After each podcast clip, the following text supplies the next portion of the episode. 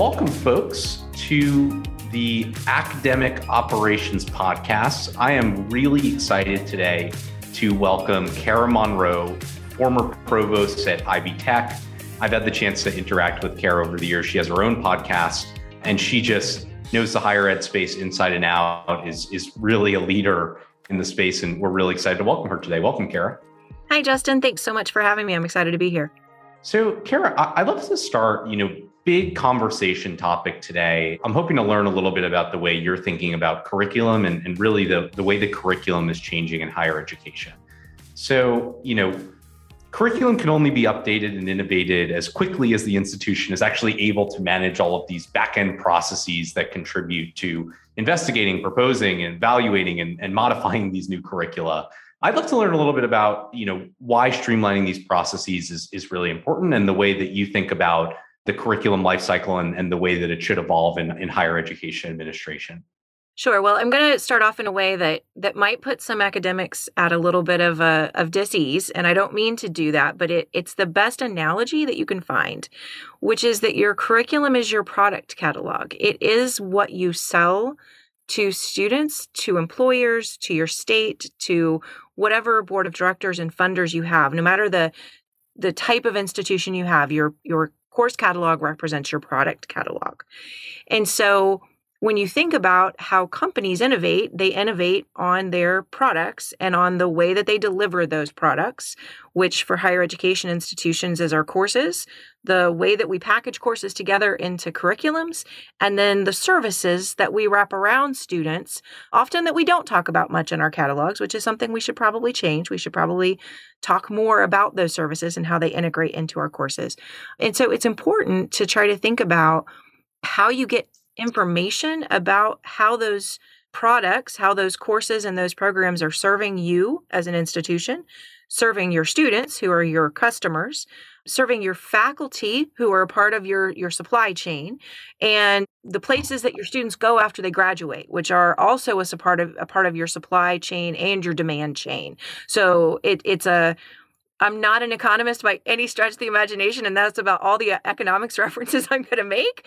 But it's important to understand that there are a lot of interlinking parts there. And so the more streamlined you can make that process to keep your curriculum up to date and to evaluate it and to react to that evaluation and to try to get proactive about how you analyze your curriculum, the more nimble you can be as an institution and the more responsive you can be as an institution my space is, is the startup space. And they always say in the startup space that the only thing that matters is to make something people want. And they always talk about in the early days of entrepreneurship, product market fit. Are you building something that your consumers really want? And it's interesting how higher ed has sort of evolved into that mindset. I'd actually be curious, based on your experience, you know, looking at curriculum management processes, how have these evolved over the last five to 10 years? You know, you mentioned this sort of consumer centric mindset and, and really thinking about it as a supply and demand curve. And I, I love that framework because I think it's something that's sorely needed in higher ed. But I, would be curious about how else you've seen the, the evolution of curriculum management over the over the past decade or so. As much as many of us in higher ed do hate the business analogy, I do think more and more people are looking at it in that way. So we're at least giving thought to it. If I looked at curriculum processes 10 years ago, they would have been maybe at best the process would have do- been documented in a word document that got sent out by the provost or an academic dean you know once a year as the sort of reminder of the curriculum process or maybe a registrar they they get involved in this too would have been sent out um, usually to the department assistants because they're the ones honestly let's be truthful they're the ones that run our departments and make sure everything gets done on time. And then there would have been thousands of pages of paper which we thought was awesome because we put the forms into email documents but now what you're starting to see are tools that actually allow us to view the process. And at my former institution, we went through several iterations. I remember the first time that we said, okay, we're not going to publish a paper catalog anymore. That was mind bending for some people. And many institutions still publish a paper catalog. That's not wrong, it's not bad. But that first moment was like, oh my gosh, every curriculum is now online and we can now see it at the touch of a button. Well, then we had to create processes for managing information through that. And as I was leaving my most recent institution, you know, we were implementing new course management software. And one of the challenges that we were facing at that time that we were hoping that software solved is that, you know, our curriculum process to sort of update things in the fall, get it all set in the spring so that students can enroll in the summer to start in the fall.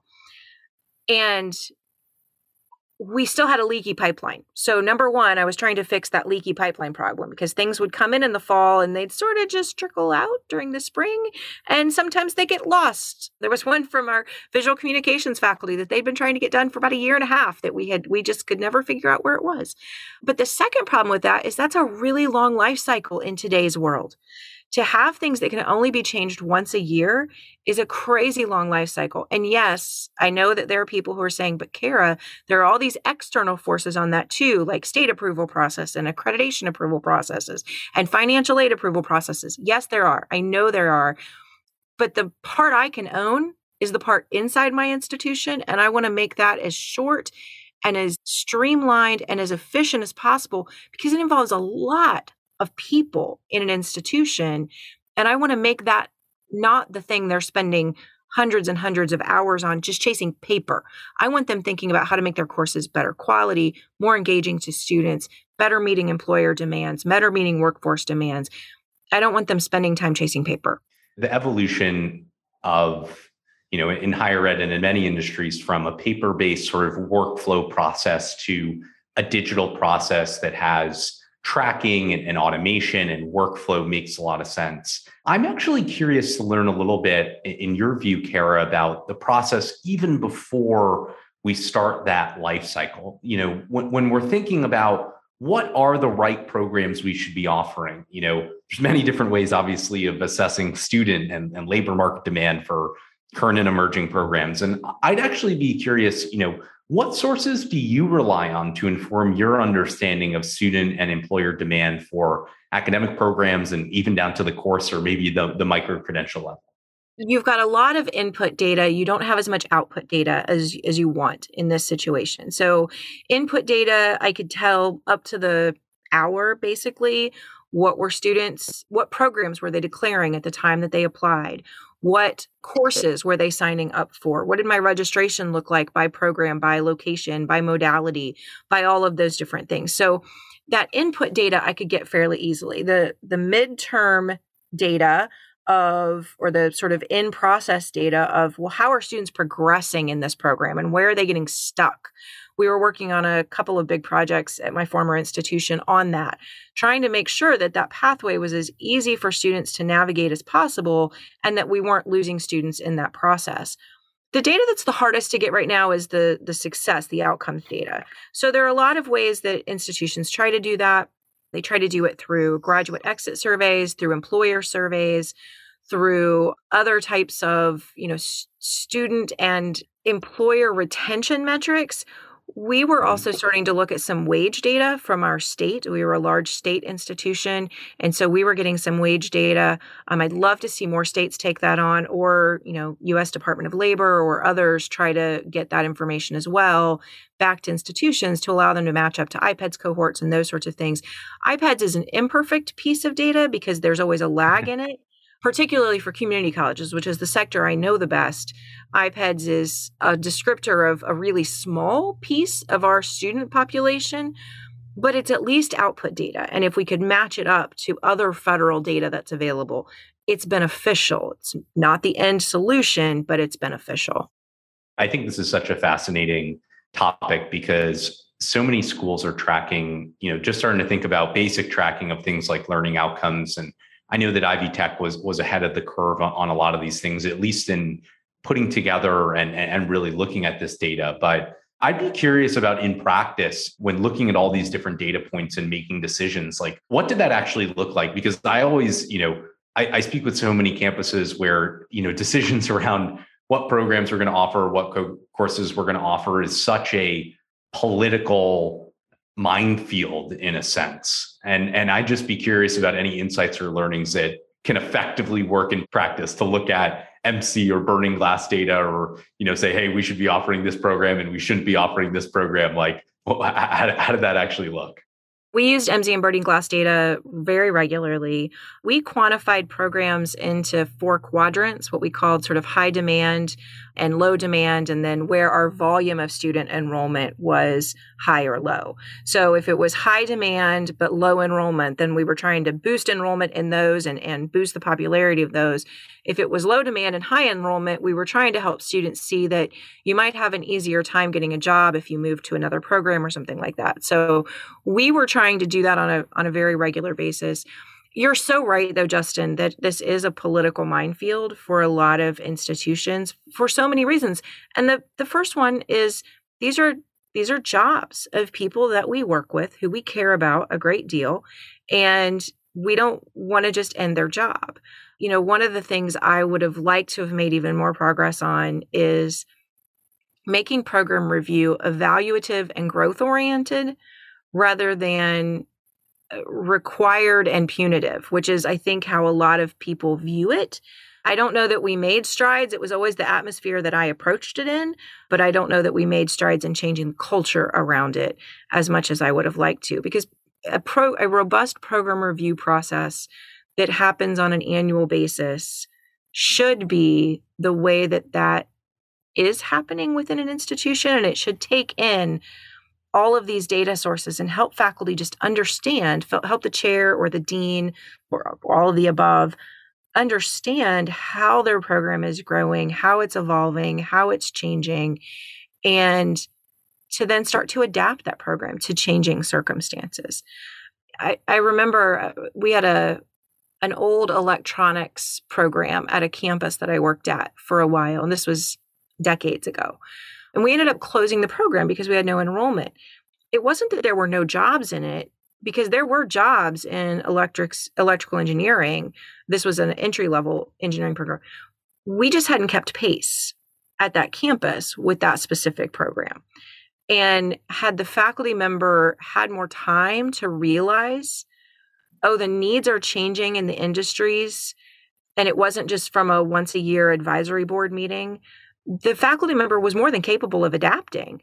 But all of a sudden, we were faced with a critical decision in a budget crunch year, and that faculty member had to had to leave. That's not what we want to have happen. We want to avoid those budget crunch years by making sure our programs really meet people's needs. I'm a big fan of a book called The The Innovator's Dilemma, which t- talks a lot about how you know, as an organization gets bigger and there's a lot of inertia, you know, in this example associated with programs, it can be very hard to to shift. And I think one of the unique characteristics of higher ed institutions is that obviously it there, there's a great, I think there's a textbook that I read back in the day called Higher Ed Administration, and it, it gave a very academic explanation of well, higher ed institutions more or less usually don't fire people and like to make decisions by consensus rather than than in a top down way but i'm actually curious as you concluded that statement by sort of you know recentering the ultimate focus on what does the student actually want you know how do you filter out the noise that you know i read you know like michael crow at asu and, and his framework for looking at you know these types of decisions and you know partnering with with starbucks and, and other workforce entities in terms of innovating on curricula? And I'm just curious about how you filter out the noise about what's going on nationally or with the most buzzy institution and, and really making the best choices for your region, you know, or, or institution. What, what, what does that sort of look like? It's a great question and a, a, great example of ASU because ASU has a national reach. That's what their mission is. That's what they want to do. So it makes sense for them to partner with somebody like Starbucks. I was at an institution that had a, a, a focus to serve the students of Indiana. And so our goal was to partner with the companies and corporations within Indiana's borders and to serve them to the very best of our ability.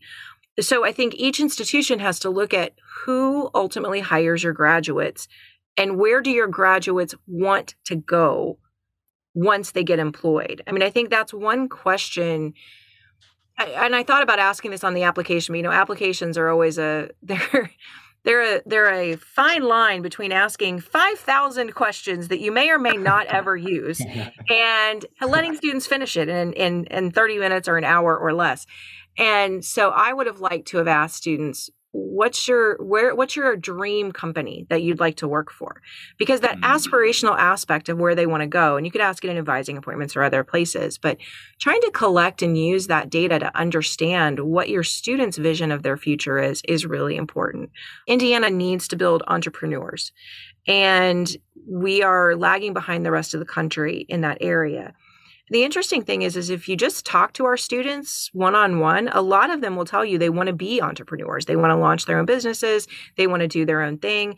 You you a little more than me you're a little farther down the path than i am but you and i both know how hard that life can be how challenging it can be. So they are you know they want that but they also know they need foundational skills you know some basic accounting some basic business process skills, maybe some computer coding skills, those sorts of things.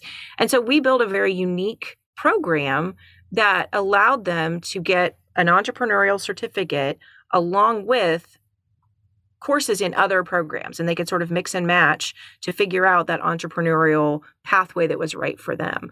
And that is an example of how agencies in the state and organizations in the state came into us and said, look, this is what we need your help with. And we built that program for them in about 18 months.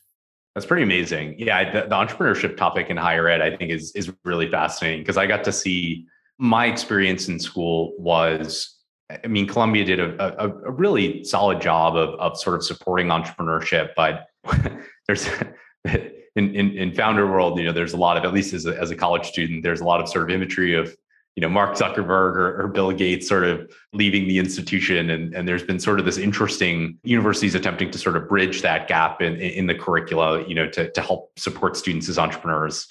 I also got to see the other side of this where I was fortunate enough where in my last year of school at Columbia, I, you know, my my co-founder and I were accepted to Y Combinator, which is a very targeted sort of almost university boot camp for entrepreneurs and they really were what you know i always say to folks that you know Coursedog was kind of a lamb before i went to y combinator and then i became a shark and that was like the because y combinator kind of fed me the entrepreneurial knowledge. But i'm actually curious about when it comes to creating an entrepreneurship program or something like that like how do you track the the efficacy or, or success of that? I, I know you kind of just mentioned this but I, I, just think it's kind of a fascinating topic. Is it the number of entrepreneurs? Is it future out you know it, it, i think i just think it's a very it's a very hard thing to sort of measure in some sense. Yeah so um, it, it was a brand new program. It was just approved right before i left so we we were just getting it started.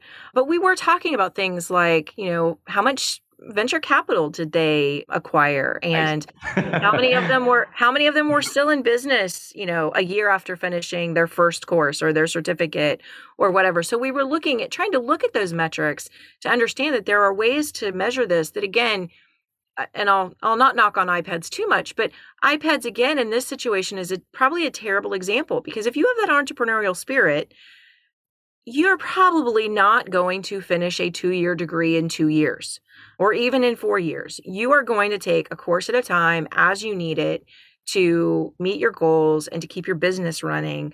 And so we knew that the traditional measures for success of a program probably weren't going to apply to that program.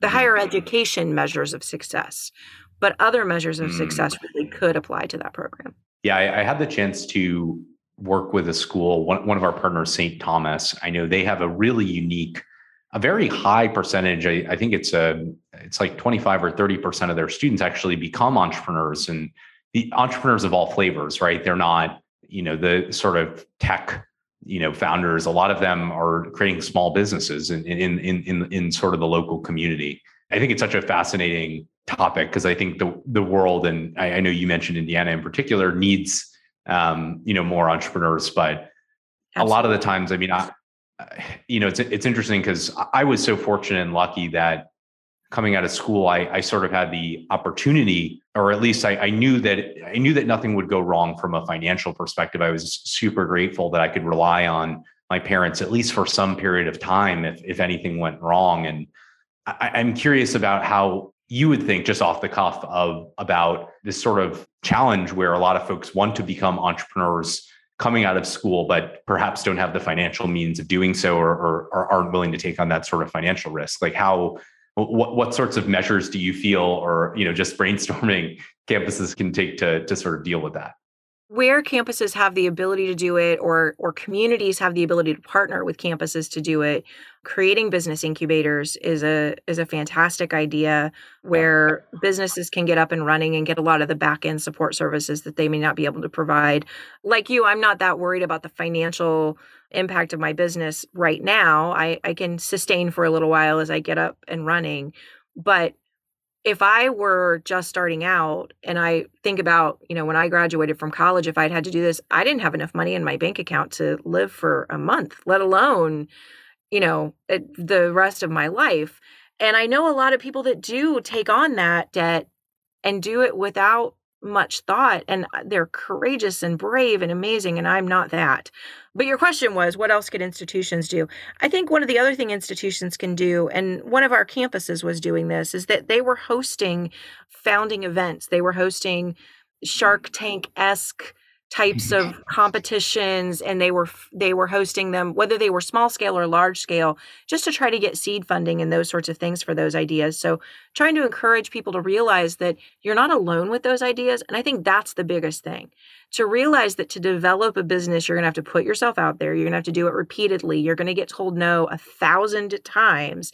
And you mm, can't let that no stop you. You just got to keep going and, and go get the next no and the next one because one of them will be a yes. Yeah. again, yeah. if you've got that product market fit, like you talked about at the beginning. I just think this is so interesting in some sense because I think there's there's an interesting question of whether higher ed institutions are the best at creating this sort of entrepreneurial mindset in, students. You know, I know there are, on one side of the spectrum, you have folks like, at least in the tech community, Peter Thiel, who basically pay students to drop out of school to, you know, pursue yes. their startup on their own, who have these very flashy ideas of of how higher ed, you know, cannot possibly support this sort of like entrepreneurial mindset.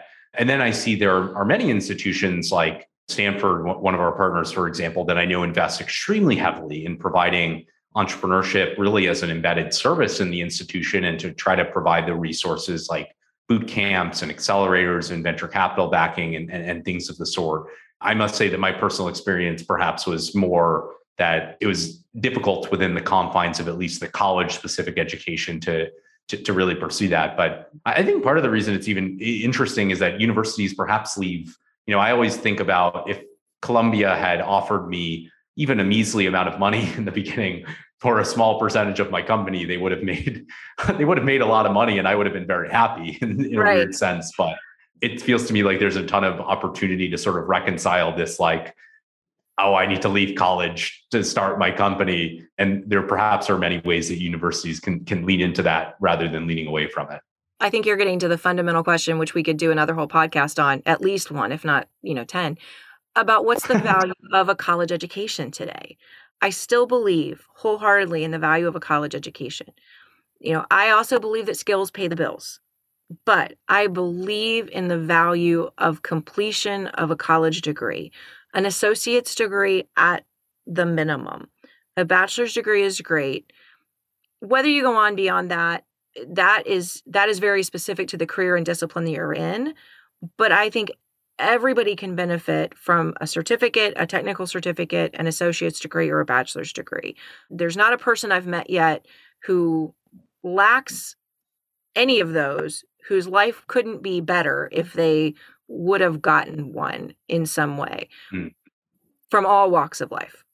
I completely agree with you. And I think what at least on the on the tech side of the world, tech gets wrong about this is I think they look at a very select few institutions when sort of benchmarking the how higher ed creates opportunity. And I think that obviously there's you know institutions like Ivy Tech, community colleges, and and, and many you know there's a lot of data that I think Bill and Melinda Gates released a really interesting report on sort of the value of higher ed.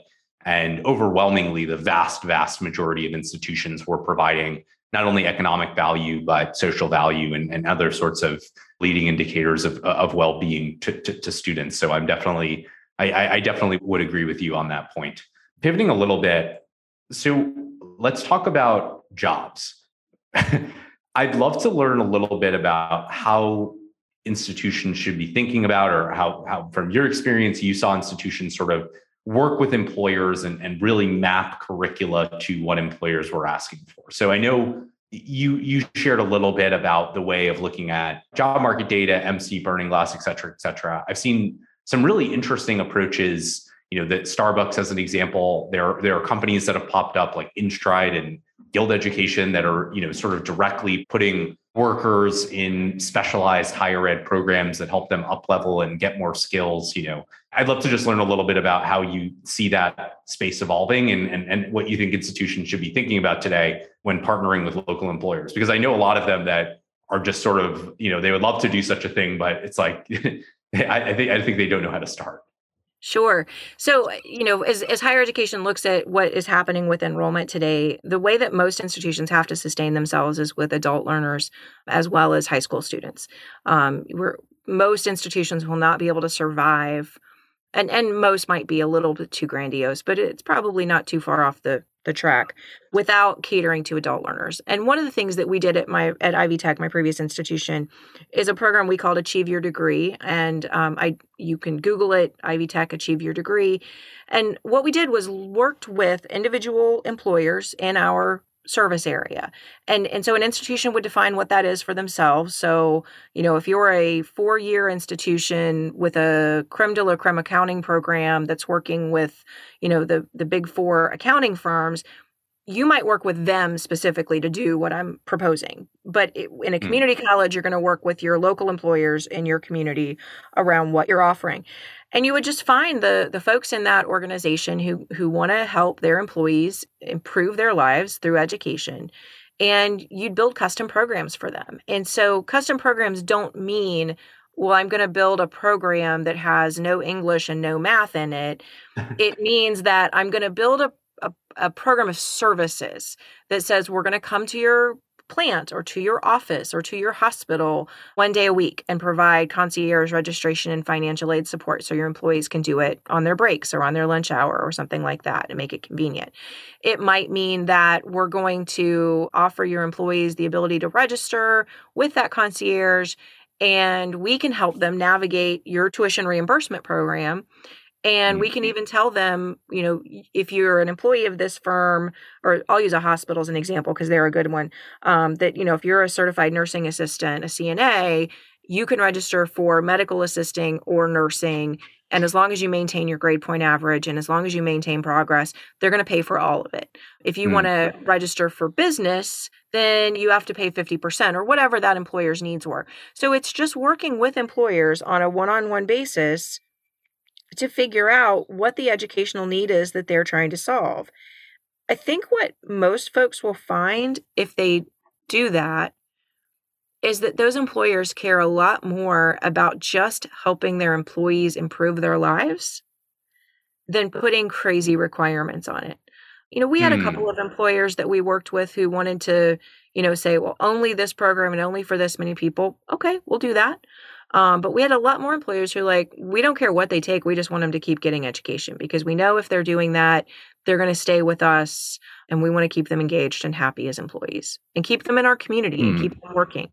So perhaps a difficult or somewhat philosophical question, like why, and just something that I, as I, I learned more about this space, like I've wondered, why is Ivy Tech better equipped to provide whatever skills it is that an employer is working for than themselves or you know a boot camp that that, that specializes in that. It, it's interesting to me that in some senses employers have been looking to institutions as like innovators of custom programs rather than you know in some cases creating such programs themselves or you know working with maybe a, a you know sending employer employees to a coding boot camp or whatever it may be. And I, i'd just be curious about your your your thoughts on why sort of institutions are, are perhaps the right solution to our upskilling or you know adult learning challenge as a, in the United States in particular. Well, institutions are held to a set of standards by their creditors and by their states that some of those boot camps are not held to. So there's a quality standard that you should be able to expect from institutions. Institutions that are able to authorize federal financial aid use can also help you make your tuition reimbursement dollars go farther. So we can help students navigate that federal financial aid process, maximize their use of financial aid, and then save you money on your employee tuition reimbursement we're also in your community. We're your, uh, for, especially for community colleges. We are in your community. We are your neighbors. We go to church with you. We sit on PTA with you. We run into each other at the ball field. So we're just as invested in your success as you are in ours. And and so I think there's that feeling as well. The other thing to that is that we might not always be the best choice. And what I hope higher ed institutions start to do, and this gets us back to our original topic, is I hope that higher ed institution is also looking at who else is in your space in your area providing those areas and how do you partner? And so we had a coding boot camp in one of our in in several of our cities but one in particular and we were trying to figure out how we took what a student did at that coding boot camp which was usually equivalent to a certificate about 12 to 15 credit hours of learning. And then they could bring that in and keep going seamlessly without losing any of that learning, without having to retake any of those skills and keep going in their certificate. So I hope that the, the higher ed institution is also thinking about what we call in the higher ed space prior learning assessment to ease that path for students to continue on in their educational process. And how do you see that trickling up to when a student ultimately gets their certificate or receives as a partition of a set of courses they take, you know, they have a specialty in, in X, Y, and Z. Like, how do you think this sort of packaging of credentials or whatever it may be, like, how did you think about actually aligning that with what employers were looking for?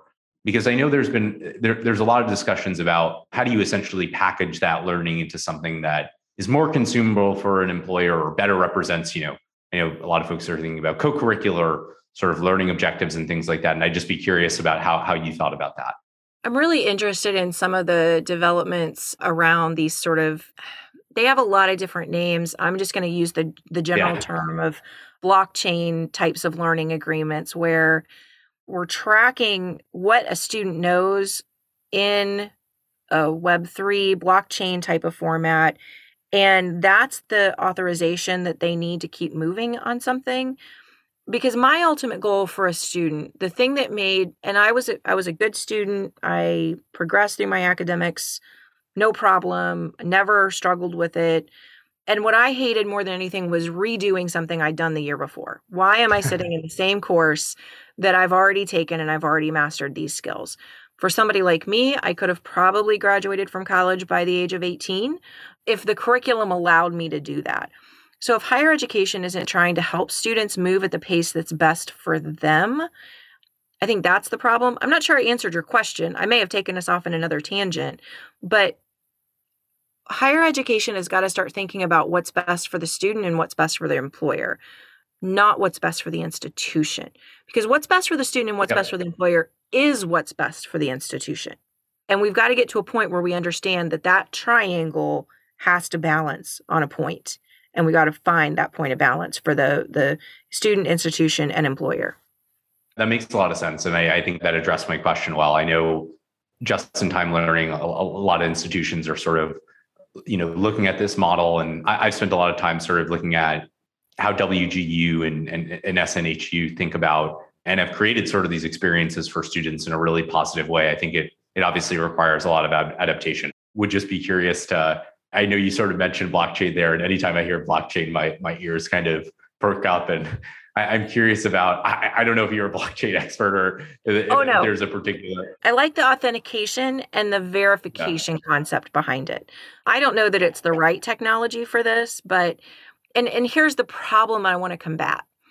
You know, in the example that I gave, where a student completed, let's say, 12 credit hours worth of activity at this coding boot camp and we might have transferred it in they don't have a grade for that it's not attached to a course yeah. we transferred in as verified credit well when they go on to their bachelor's degree unless we have an agreement with that institution where they're going for their bachelor's degree to say that this degree always transfers in exactly like this that student might have to re-verify that that credit with that new institution. And they might again after we said it was okay, at their bachelor's degree institution, they might have to take those courses again. That's stupid, especially if they've been in the workforce and they've been using those skills. And by the way, it was a coding boot camp. That technology probably doesn't exist anymore. Or if it does, it's changed so much it doesn't matter. Like the the old concept of the way we verify credit, it just doesn't work anymore. And I there are a couple of projects that I'm really interested in that are trying to fix that, but neither of them are far enough along for me to talk about much yet. But I really want to see institutions stop saying, well, if you didn't take it from us, you don't know it, because that's not true.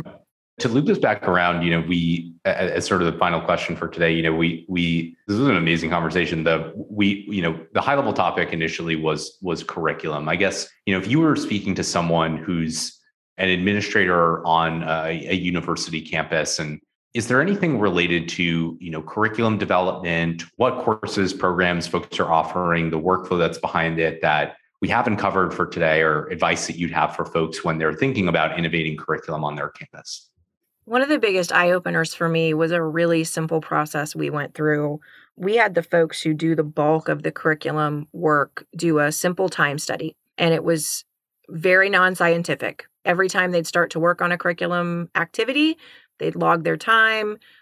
When they stopped, they logged their time. At the end of a week, we just did it for one week during sort of the peak of our curriculum period.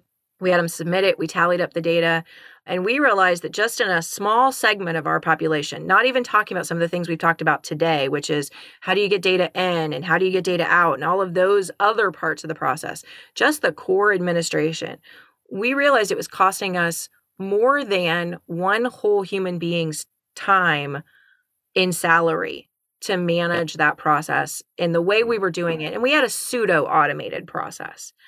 So just take some time and think about it and see if there's some automation that you can make in it or some efficiency you can find because more so than anything, I mean, those people were fine doing that, but they were like, I have other things I could do that I would probably rather do and that would be more interesting to me if this process were easier. So hopefully, as they're implementing their new tool, that's what they're doing now. Just ask the question of how could this be 1% better and see if you can make it 1% better. That's it for today on the Academic Ops podcast. That was an awesome conversation with Kara Monroe. I'm sure we'll be having her back in the near future. Kara, thank you so much for your time. Thanks, Justin. Great to be with you.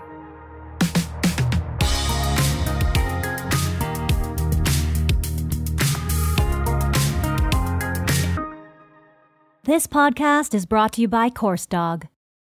We empower academic administrators at more than 100 institutions with an integrated academic operations platform that supports on time completions and operational excellence with academic and event scheduling, course demand projections, curriculum management, and online catalog solutions that integrate bidirectionally with your SIS.